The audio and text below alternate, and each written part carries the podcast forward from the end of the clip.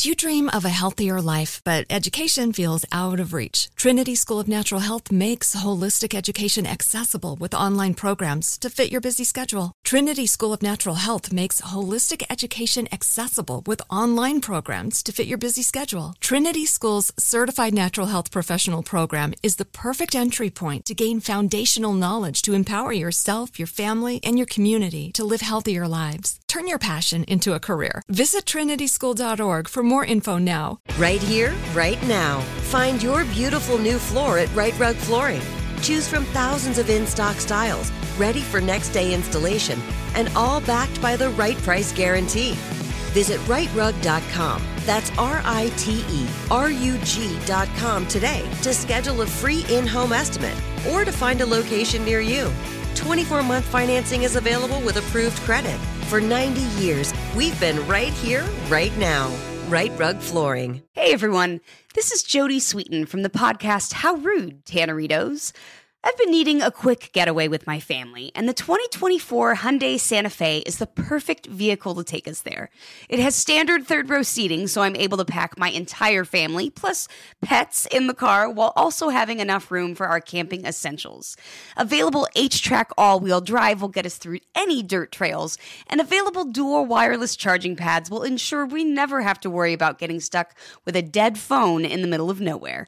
Visit HyundaiUSA.com or call 562-314-4603 for more details. Hyundai, there's joy in every journey. I'm Alec Baldwin, and here's the thing.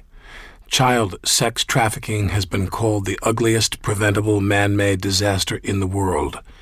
Over a million children are sold each year as sex slaves into an industry that is said to be worth billions of dollars. Sex trafficking overall is one of the most lucrative crimes on earth second only to the global drug trade.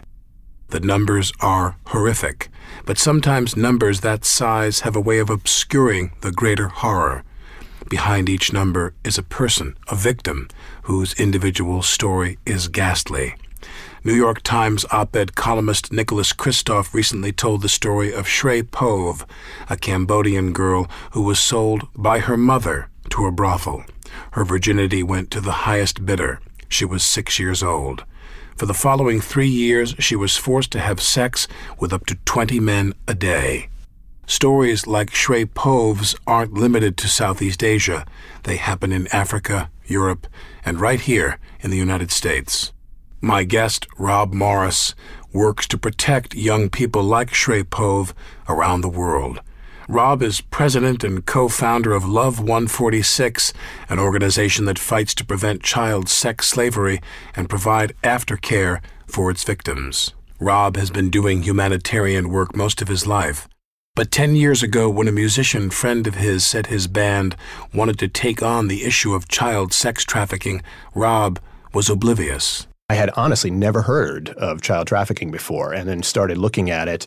Um, we were you had never heard of it at all. I had never heard of it. I was given the impression back in high school that slavery ended with something that we call the Emancipation Proclamation, right. but the reality is it hasn't. Not long after that initial conversation, Rob and his friend took an exploratory trip to Southeast Asia to see how they could help with the issue.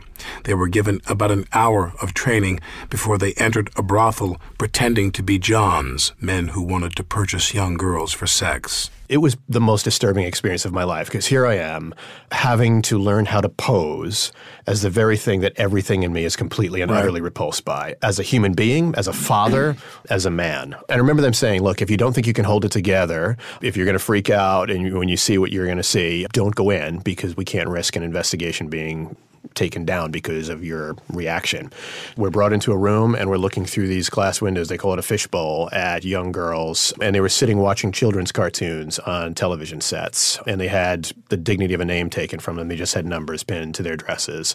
And on this side of the glass, we were shoulder to shoulder with what I would describe as predators who were purchasing these kids for sex. Were There's, they predominantly, what was their. This was a brothel that catered particularly to Westerners. They looked like anybody Could you tell language wise where Probably they was from? Americans, Europeans. The stats, the latest stats that I've read, are they say that about 25% of sex tourists are American men. I'm hearing the voice of this investigator in my head who said, if you don't think you can hold it together, because everything in me instinctively wants to smash through the glass and get as many of these kids out of there. And we couldn't do it because there was an investigation taking place that they had to get you enough evidence disrupt. together. Exactly. So it was incredibly disturbing. And, and the thing that so shook me was the looks in the eyes of the kids. There was nothing left there, man. They were so emotionally shut down, no life in their eyes except for one kid. It must have been new to the brothel because there was still a fight left in her eyes. She was the only one that was not looking at the children's cartoon. She was staring at us through the glass. Never forget those eyes. Defiant, would you oh, say? Oh, there was a fight. I have not given up yet. Her number was 146. That was just sort of emblazoned there in our brains.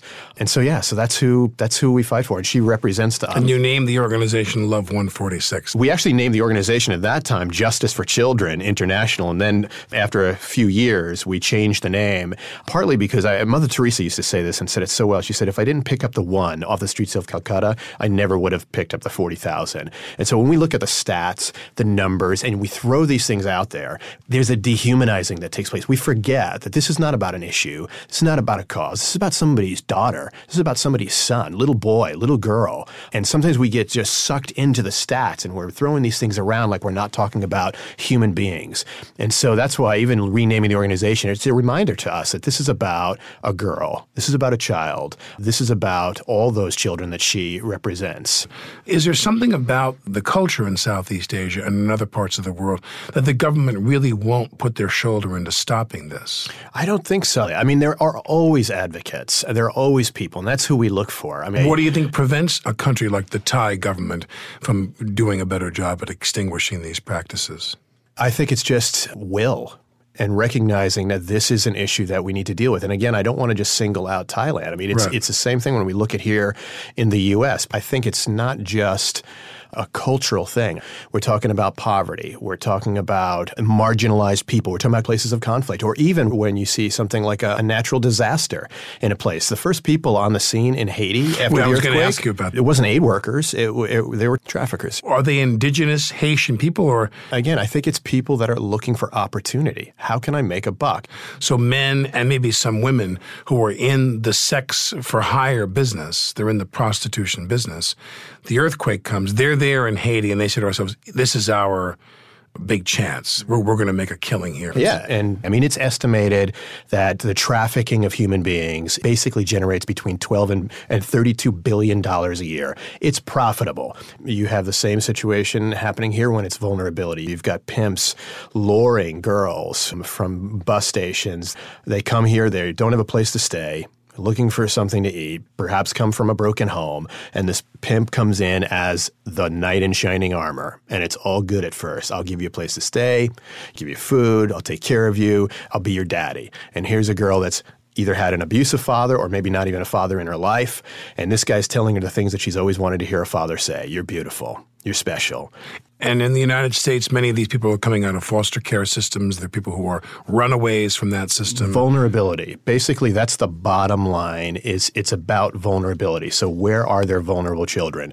Foster care system, runaways, throwaway teens. And there are hundreds of thousands of people working every year between the ages I was told of 11 and 14 years old is the average age that where they start.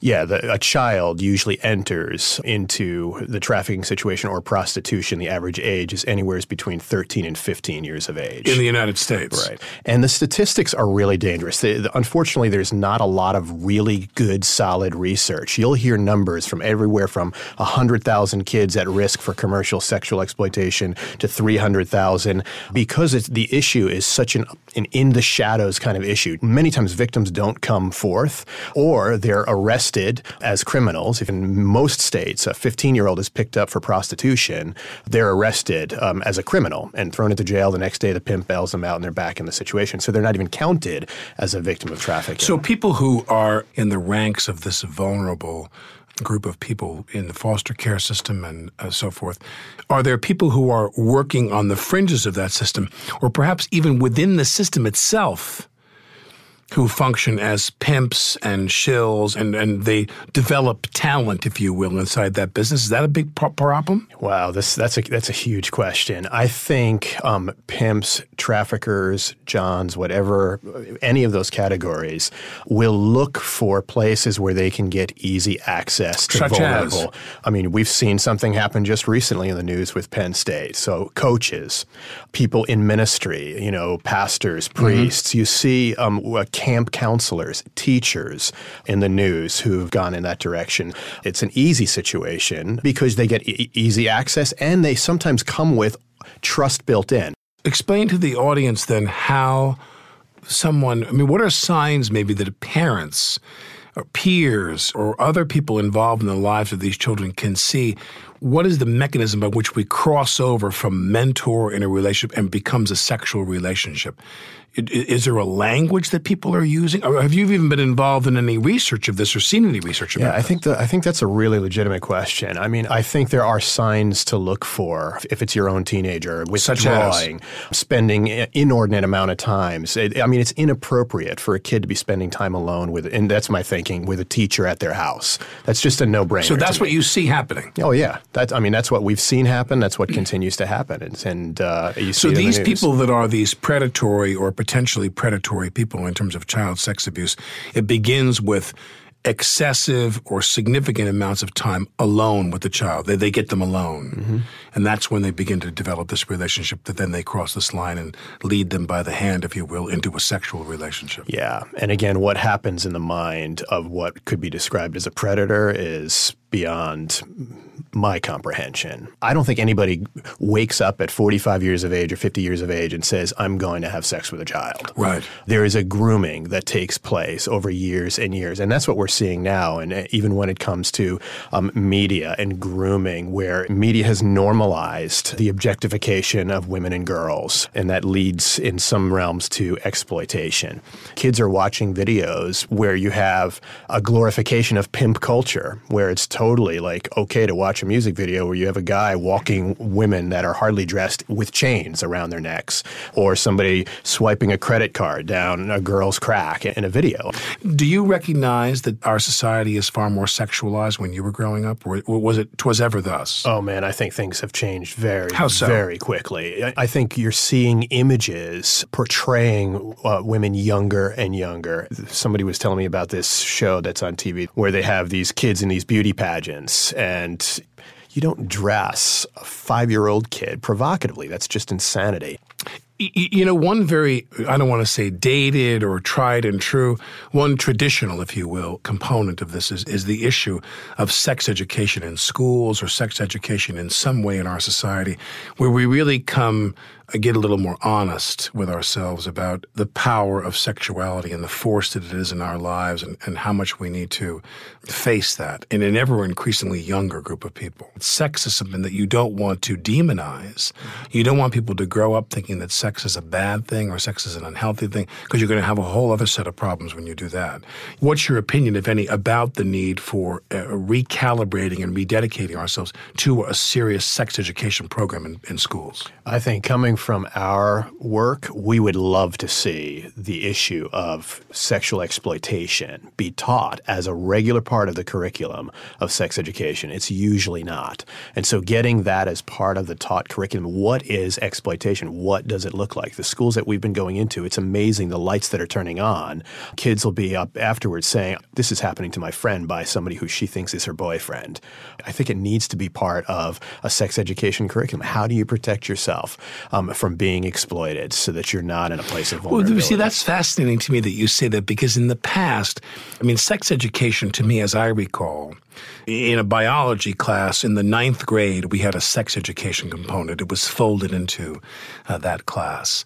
It was almost like the duck and cover response to atomic bombing. You know, like they might as well have just had, you know, Eisenhower come in or Eleanor Roosevelt and teach us sex education. It was so dated. But what you're saying is even more interesting, which is to come into a room and start to teach kids, and even in seventh and eighth grade perhaps, and say to them, here are some of the dangers of sex and sexuality sexual exploitation. Because as I've said to my own daughter, I have a 16 year old daughter, and, and, and my conversations with her about sex are guys will say anything to you, some of them, to get you to do what they want you to do. And the real issue is that some of them are very good at it. Some of them will really sell you on the idea that doing what they want you to do is what you want to do. And I wonder if a more sophisticated, more evolved version of that is what we need in sex education classes, which is to, to teach everybody here's where sex can get you in trouble. Yeah. And I, and I think challenging guys as well, challenging boys. You know, the definition of rock and roll from the School of Rock is sticking it to the man. And basically, let me tell you what the man is doing. The man, the culture that we're living in, the hypersexualized culture, is grooming you to be this 45 year old man someday. So if you want to stick to the man, rebel against that. Be your better self. I was in a school in, in, teaching in a high school classroom on the issue of trafficking and, and exploitation. And, and there was a, a guy in the back of the class that was just sort of like smirking the whole time. And he's like, man, this sounds like a good business to go into. And, you know, and, and your business. Oh, no, no. Uh, hey, I can oh, make some money here. He's right. like, this is lucrative, you know, because I was talking about some of the stats and, and the kind of money that's generated through, you know, the sale of human beings. And he's thinking, man, this sounds like a lucrative business. And he's making jokes and everything. And then I start to unpack about, you know, let me talk to you about what a pimp really is. Instead of this glorified picture that you see on your videos, and this is what a pimp looks like. And we talk about some of the kids that we work with. We have a girl in our safe home, Alec, that is deaf and mute. The idea that somebody would first take advantage of a child who is living in abject poverty and a child who couldn't even cry out for herself, could not even say anything about it, is insanity. This is what a pimp is. This is what a trafficker is. This is what they prey on. Somebody said, you know, these people are like animals. And I love, I think it was Dostoevsky who, who said, don't ever compare human beings to animals because it's an insult to animals because animals would never come up with the artistic cruelty that human beings come up with. That's the reality.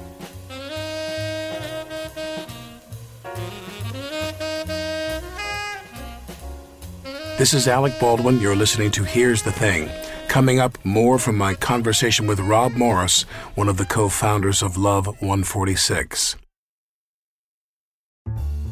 Mother's Day is coming, and mom doesn't want flowers. She wants a cocktail. Here's a hint Get Mom Bartesian. It's the countertop cocktail maker that creates your choice of over 60 premium cocktails in less than 30 seconds, each at the touch of a button. Flowers die. Happy Hour comes back every day. So get Mom the machine that makes amazing cocktails with real fruit juices and craft bitters. Best of all, get $50 off a Bartesian premium cocktail maker with the purchase of one pack of cocktail capsules. So, instead of getting mom a reason to fill a flower vase with water, get mom the easiest, fastest way to fill her glass with the floral notes of gin. The best cocktails are premium cocktails, and the best day to get it for mom is Mother's Day, because you can get $50 off now for a limited time. Visit B-A-R-T-E-S-I-A-N dot com backslash mother to get the best premium cocktail maker for mom at the best price for you. Bartesian premium cocktails on demand.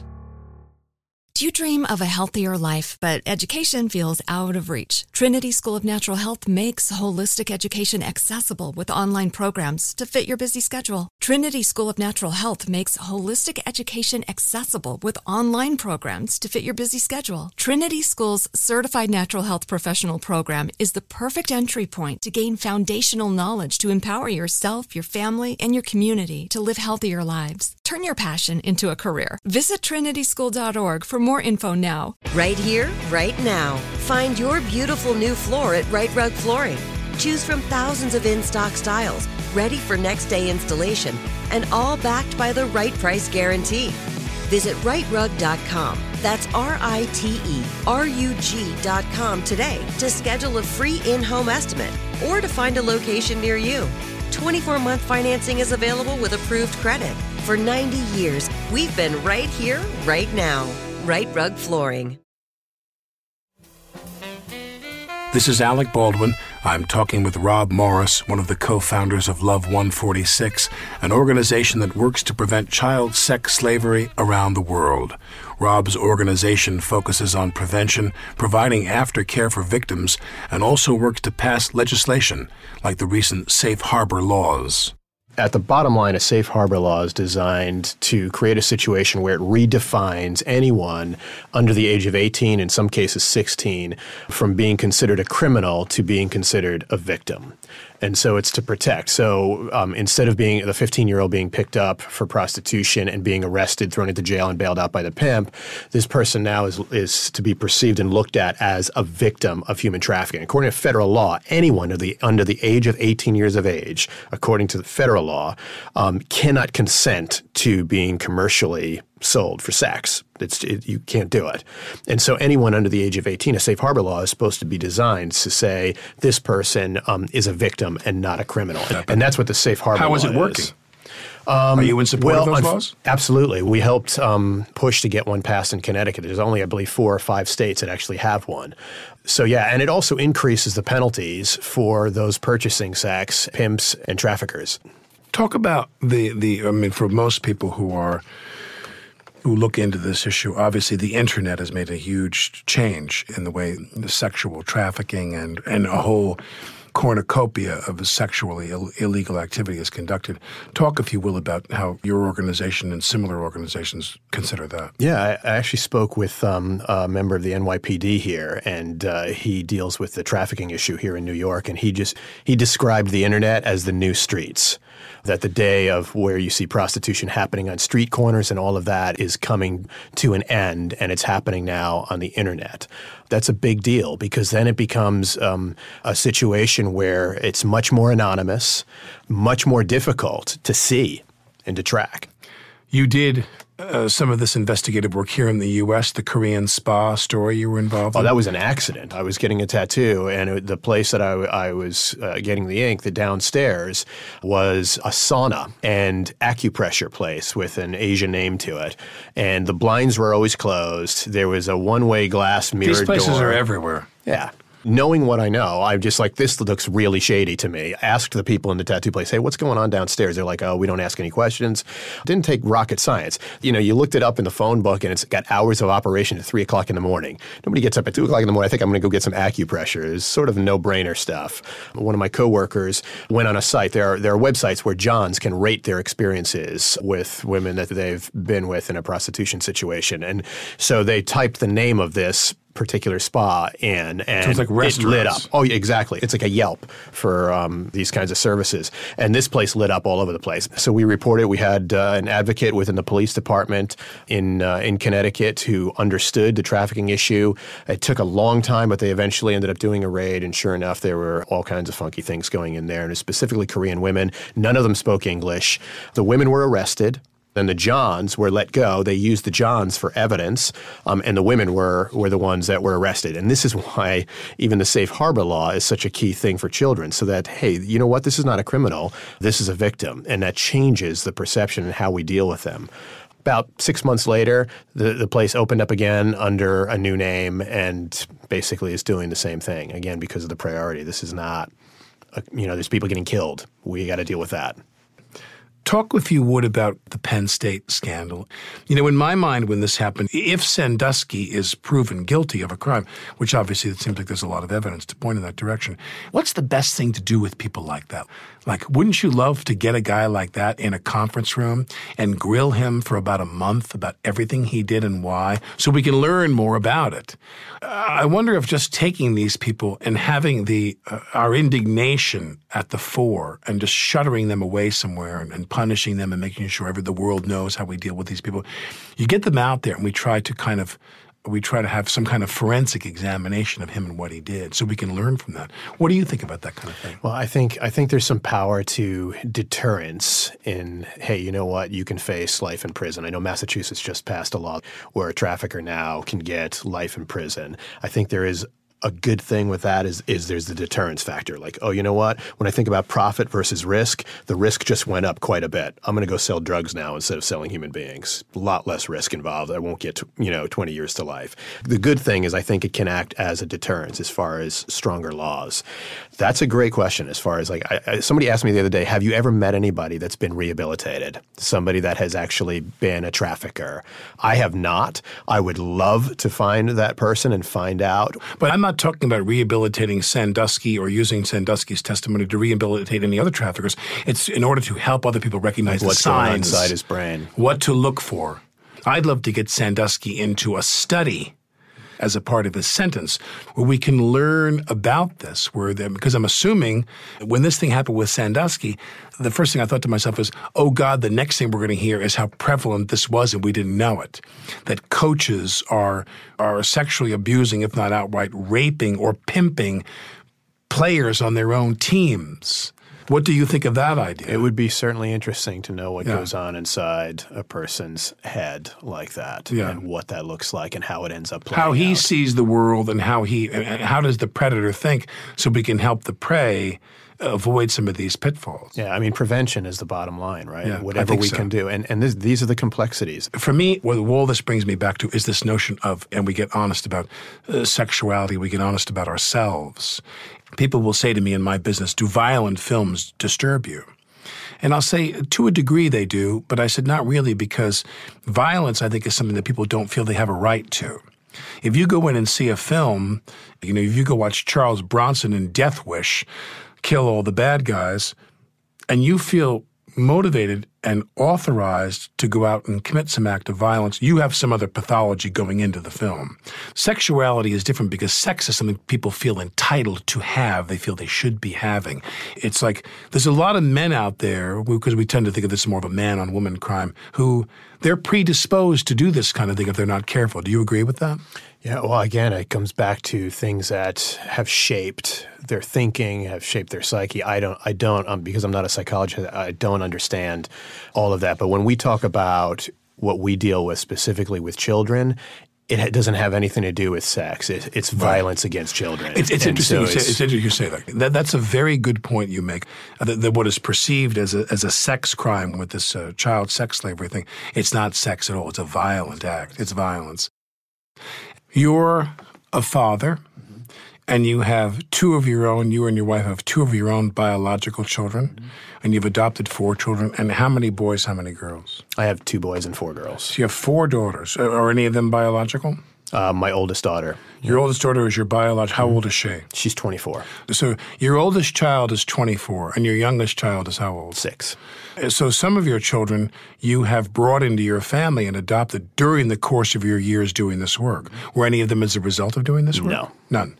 No, not even from regions that this that, that have. Uh, from regions, yeah. My, so from re- so yeah. some of your so one of your daughters is from where, for example? My daughter, who is going to be 16 this week, is from China, and then uh, my youngest. Uh, What's the trafficking situation from- like there? Uh, same kind of situation. I mean, it's it's bad. And my my youngest daughter is from Vietnam. One thing I do wonder is how much does the role of a very, very strong and very, very effective uh, history of feminism change things in certain countries? Is feminism prevented th- this from becoming worse in parts of the world that it might have been?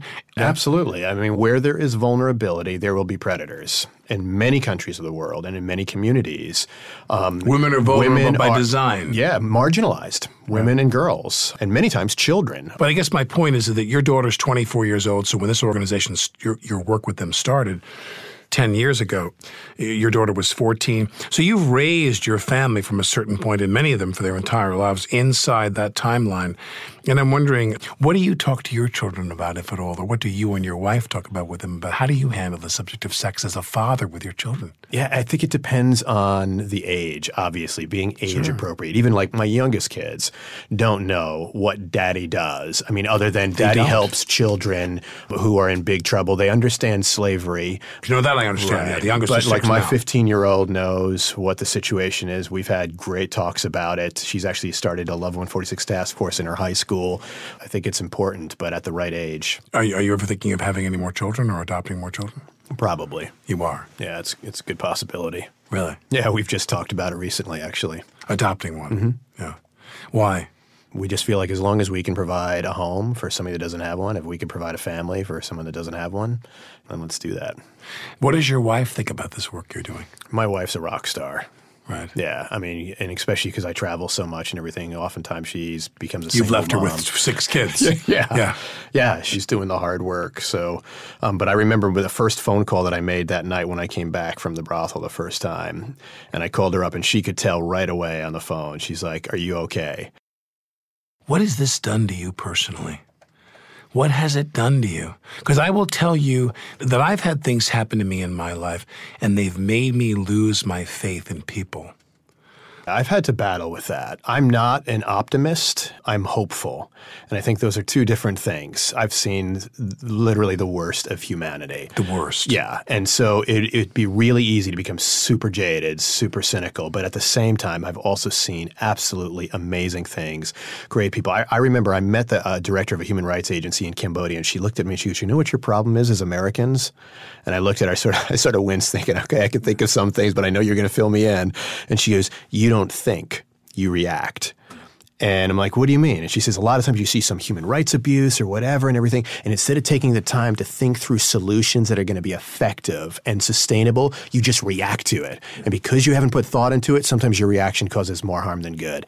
And I kind of took that as a mandate as an organization to say, you know what? We need to be thoughtful. And that has informed what you do. It has informed. And, and the difficulty, though, with that is I live with this daily tension. We live with this daily tension of the emergency factor of children being sold and the time that it takes to right and the time that it takes to create thoughtful solutions that are going to work. Rob Morris is the president and co-founder of Love 146. There are many other people fighting to abolish child sex trafficking Rachel Lloyd runs GEMS, Girls Educational and Mentoring Services, a New York based organization that helps girls and young women leave the commercial sex industry in this country. Like it's not this foreign, strange, alien population. It's women and girls who've experienced incredible amount of trauma and hardship in their lives, who have the same hopes and fears and dreams as everybody else. You can hear Rachel's story Learn more about Rob Morris's organization Love 146 and other resources at our website here'sthething.org. This is Alec Baldwin, and you're listening to Here's the Thing.